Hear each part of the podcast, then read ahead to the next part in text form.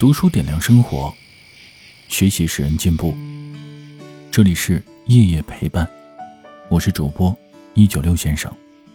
晚上十点钟，我在这里向你问好。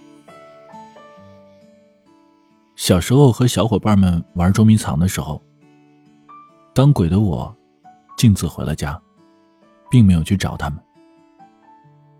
别人一直躲在那个我找不到的，也没有去找的地方，大气不敢出的藏着，而我呢，在家里吃着妈妈做的香喷喷的饭菜。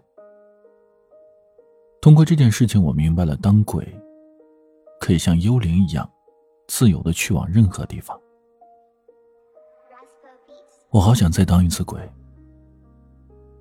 变成一个可以去任何地方的鬼。去找你。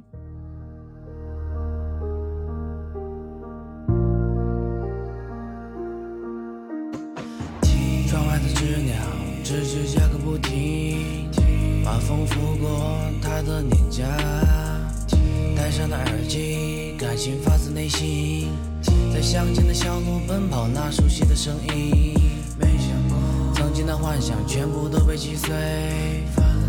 感觉心中布满了惭愧，寻找着最后一丝安慰，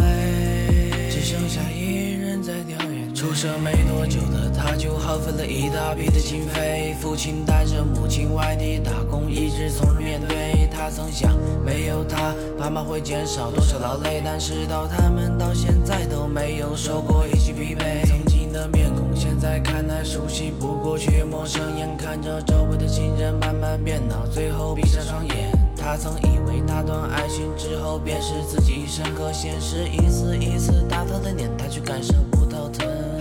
羡慕以前的日子，觉得一生长得漫漫。蒙上双眼，不顾一切去想，不顾一切去看。可是到现到如今，生活也逐渐变得冷清。也许在很远的以后，它也能变成天空的一颗星星。曾经我相信的命运，也是我写下的未来，还有未来。可是当未来站在他的面前，脑海一片空白。有一天，当他在梦里发现这些可以重来，当阳光洒在他的脸上，发现也只能释怀。好久没再看到他的笑脸，对曾经还是充满了想念。一度够画上什么样的标点，至少让烦恼变得少点。曾经幼稚男孩，现在是否还能看得出，追求着未知的生活，做一只特立独行的猪。一个人坐在窗口。